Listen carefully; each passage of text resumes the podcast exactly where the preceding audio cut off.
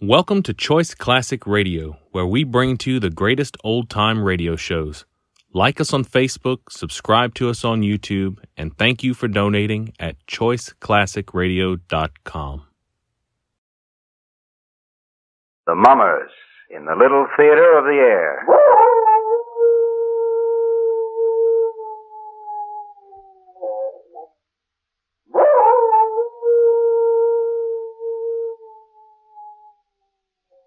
Now, the hermit is ready.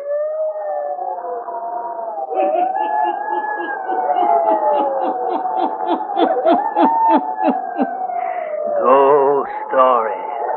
Weird stories. And murders, too. the hermit knows of them all. Turn out your lights. Turn them out. Ah. Have you heard the story? The Black Band, eh? Then listen while the hermit tells you the story, just as it was told to him.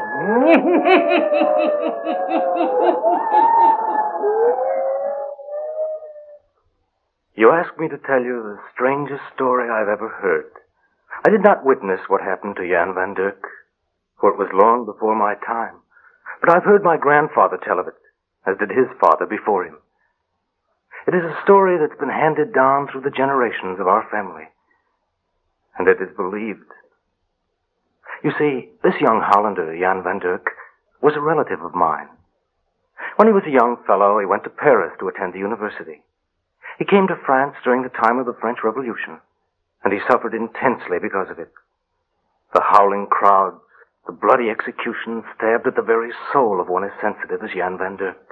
He had one friend in this city in the throes of violence, Father Perichon, who liked the boy and often invited him to his small rooms.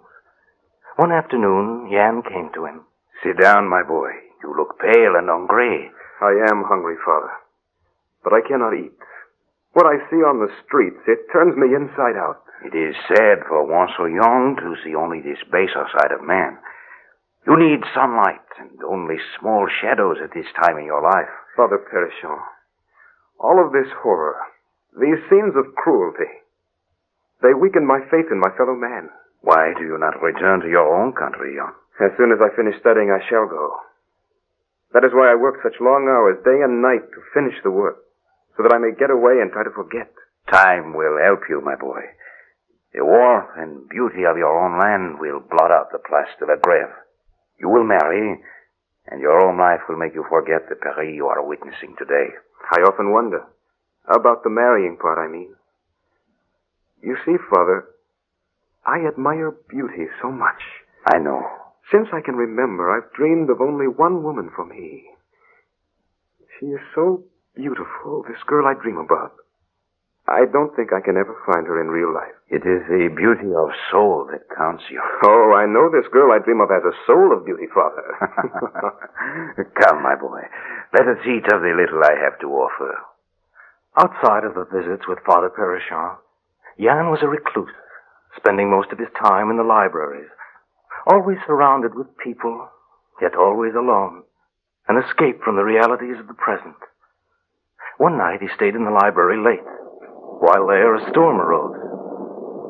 But it was closing time, and so Jan was forced to step out into the storm to make his way to his lodgings in the old part of Paris.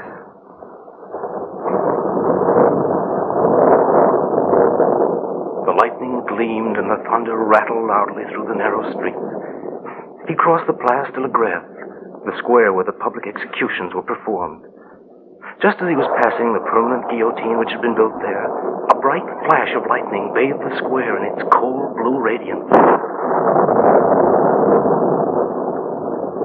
The dreadful instrument of death loomed before him in all its stark ghastliness. Oh, how terrible.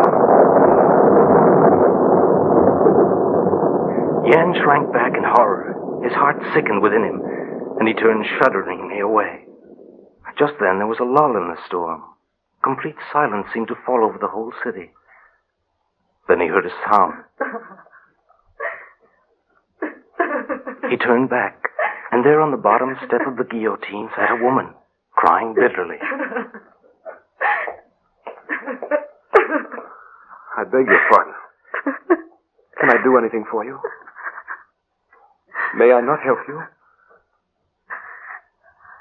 No one can help me now.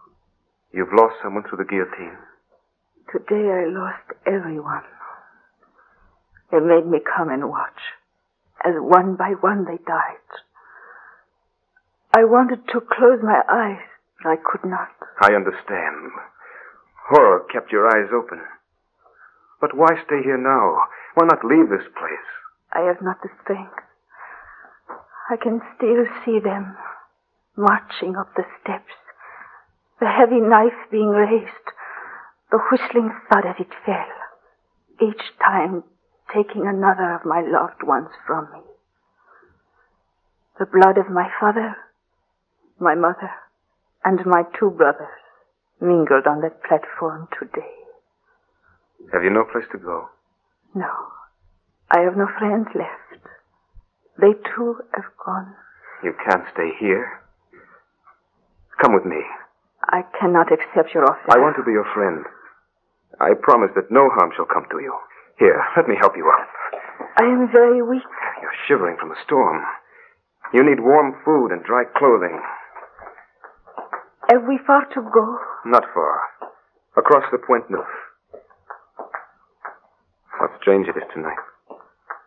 All of a sudden, the storm has ended. And Paris is as silent as a tomb. Here, we turn this way. You are very kind. You need a friend. And so do I. How careful, these streets are very narrow. Do not touch the walls, they're covered with mold. Soon we'll reach the stairway leading to my apartment. Can you walk a bit farther?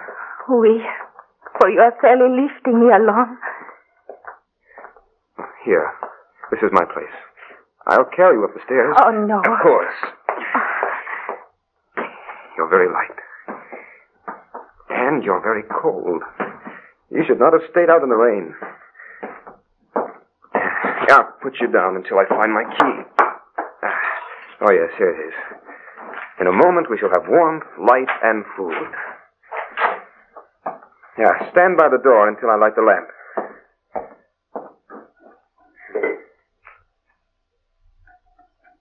Yeah, there. That's better. Now, come in, please. Now, sit down over here, and I will light a fire. Over here. What is wrong? Why do you stare? Sit here. I. I will have a fire going in no time. Then I will fix you coffee. I do not know why you are so kind to me. You are alone and lost. And so am I. Draw up closer to the fire now.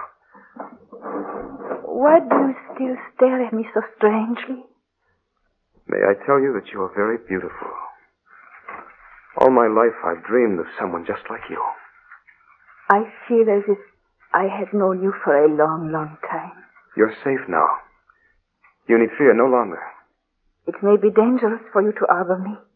I am an aristocrat. I'm supposed to be an enemy of the revolution. You may find yourself in prison for giving me shelter. I'm not a Frenchman. They won't put me in prison. But I am an aristocrat. Yes, I know. I could tell. Not only from your beauty, but the black velvet band you wear about your throat. It has a diamond brooch of rare and costly design. It is all I have left. Will you tell me your name? Marie.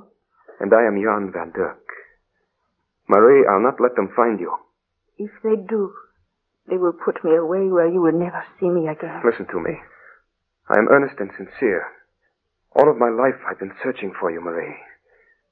Will you marry me? Oh, no. As the wife of a Netherlander, they can't touch you. You only pity me. I love you. I want you to marry me, Marie. It is true. I do feel that we met a long time ago. And so do I. I've dreamed of you. I've spoken with you. I've looked into your eyes before. But it is all impossible.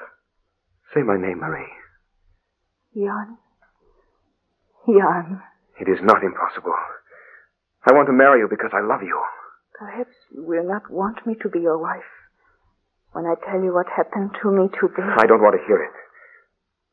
Our lives began when I found you in the Place de la Grève. I'm going out to get a priest, and we'll be married tonight, now. But the clergy has been forbidden to practice the rites of religion. Those who have not left Paris are in hiding. Oh, but I have great news to tell you. My only friend in this city is Father Perichon. Some time ago he confided in me, told me that he is a priest. I will go and find him now. Marie, Jan, you consent. we. For I love you. Yes, these two.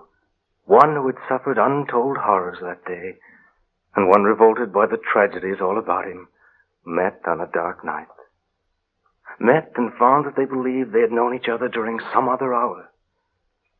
Met and fell in love on sight. Jan looked into Marie's soft brown eyes, gazed on the pale face, and knew that she was the girl of his dreams. With her consent to marry him, Jan rushed out into the dark night, now silent, foreboding, as if the black skies were mourning for the dead. Finally, he arrived at the door of Father Perichon. He knocked. There was no answer. He tried again. Then he saw a wisp of light through the darkened door. Father Perichon, it is I, Jan. Step inside, my boy, quickly. Father, Father, I want you to come quickly. I found her. Found who, my lad? The girl of my dreams. I found her tonight. I want you to come and marry us now. Father, don't ask me any more questions. Come with me now and marry us. It's over. We're married. You belong to me now. We. For as long as he permit me to stay, He? Whom do you mean? death, his shadow is always hovering over me. Why do you keep speaking of death? You're not going to die. We have years and years of life and happiness ahead of us. I wish it were so. Oh, how I wish it. Marie, come to the window with me.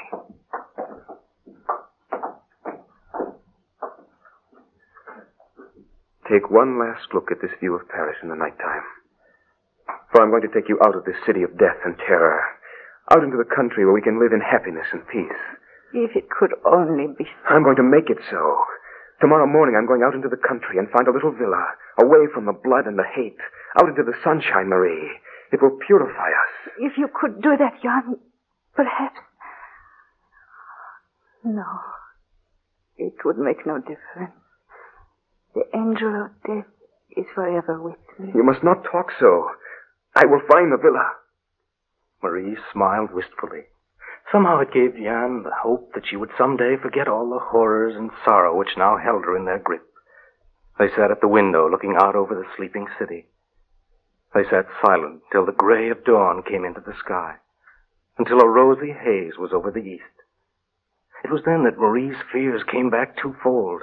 She was alarmed, quickly agitated. Jan, if you are going into the country, go now. Go now. I will wait until the sun comes up. No, it will be too late. Too late, I tell you. Go now at once. You really wish it. What do you fear? You know they will find me. Never. And they cannot harm you. For you are Madame Jan van Dirk, a Netherlander. Oh, Jan.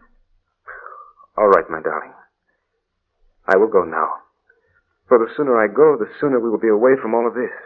We. You will be here when I return. You promise? I promise. Then I will start at once.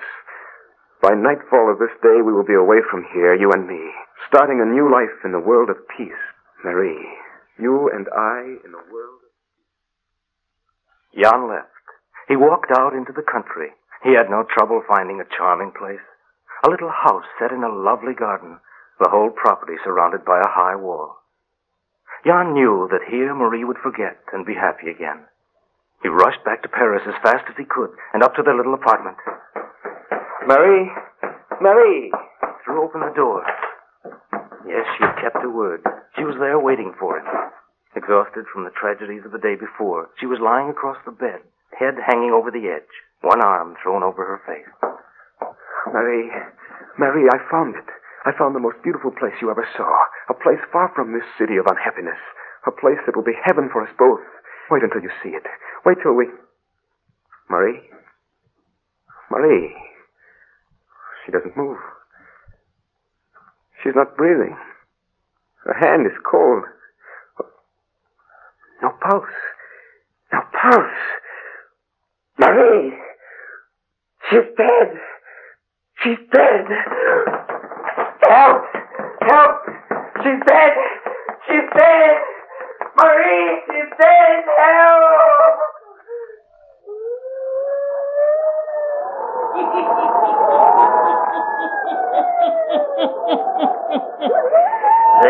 Have found her while Jan has been away. They have killed her. Who has done this thing? Will Jan find out, eh? The hermit will tell you before the night is done.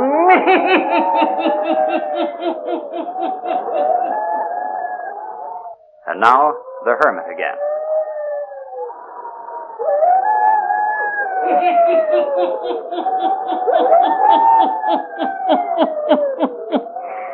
And now he who tells us the strangest stories ever heard goes on, tells us of what befalls Jan van Dyck after he finds Marie lies dead.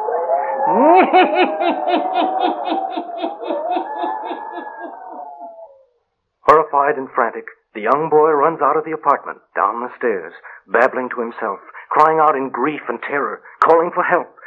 And then an officer stopped him. Here, here, what is the matter with you? She's dead. She's dead. I went to the country. I came home and found her dead. Who is dead and where? My wife. She's up in our apartment. Come. Come, I will show you. You are not a Frenchman? No. My wife. Someone has killed her. Get hold of yourself. Death is a common thing these days. But to Marie. They had no right to do this to Marie. We will investigate. Over here on the bed. I found her here. Hmm. She is dead, all right. You say you left her alive and then found her like this when you come back from the country. Yes. Are you sure you did not kill her? No. No, I loved her. I loved her more than anything in the world. Eh, Let me get a good look at her. What is it, officer? What is the matter? How long have you known this woman? I met her last night, but I've known her forever. I met her last night. We were married a few hours later. You were married last night? Yes. Not a week ago, not two days ago, but last night. Yes, yes. Sit down in this chair. You are half crazed. Sit down and let me talk. Now, listen. Listen carefully. I saw this woman yesterday near sunset. I know who she is. She's the one I love. She's gone forever. Listen. I was stationed near the Place de la Grève. You saw as I did, weeping. I will tell the story if you will listen. Down the street near sunset came the howling mob.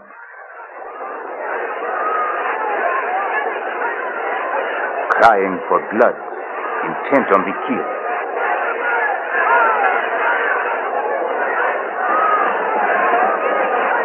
And down the street came the tombe, carrying its victims. Aristocrats whose time had come. The family of La Tarin, and the crowds following them.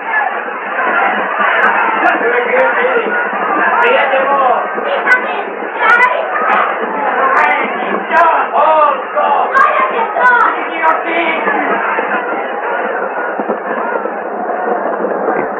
drew nearer the square. The crowd cried out in fury. Then the cart stopped.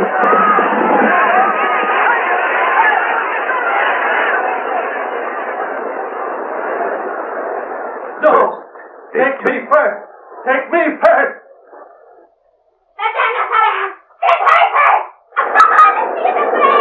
I am afraid of nothing. Do not fear, Marie. Do not fear, Philippe. My son, have your eyes upward. Look at the sky and believe in God. We have harmed no one.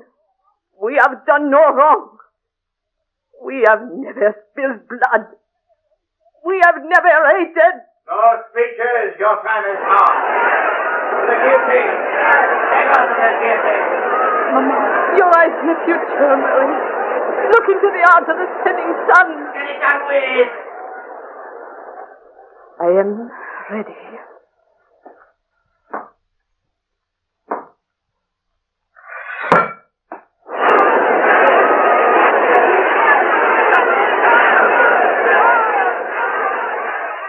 One by one, the family of Monsieur Lafarin walked up to the guillotine. First Madame, then the boys.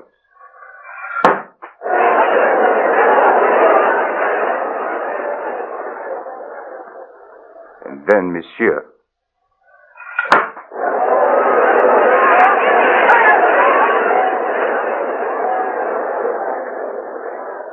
And then the daughter. She stood there, her head held high, her eyes on the sun now almost gone. The crowd was silent for a minute. She seemed to frighten them. There was a pause, and then.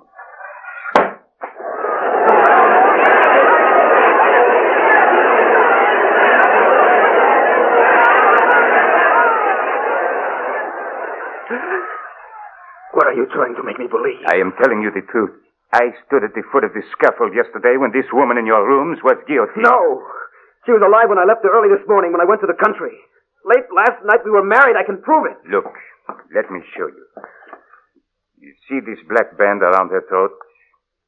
If I remove it, see, see. if I did not hold the red, it would roll to the floor.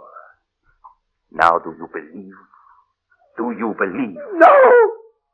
No!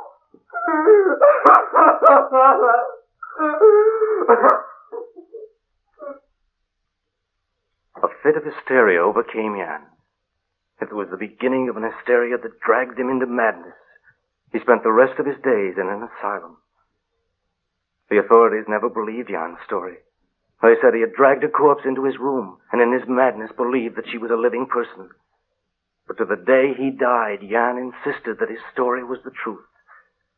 And Father Perichon, he wrote in his journals, he too said the girl had been alive on the night after the storm. He set the date of her marriage. But it didn't tally with the hour and date of her execution. So no one believed. But as time goes on, the story has been told and retold in our family. I've often wondered if it were not true after all. Of course, Jan was a relative of mine, and he went insane. So you may think I, too, am touched with madness. But it is the strangest story I have ever known.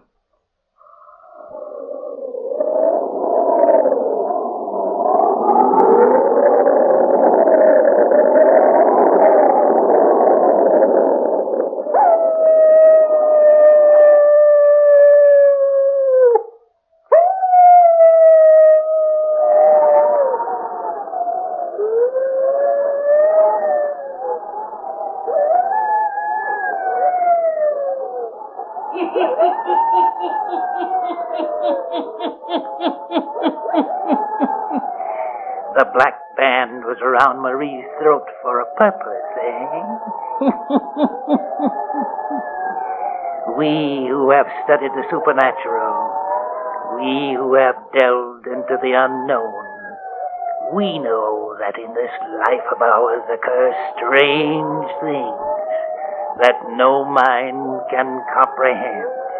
Yes, turn on your lights. Turn them on. Pleasant dreams.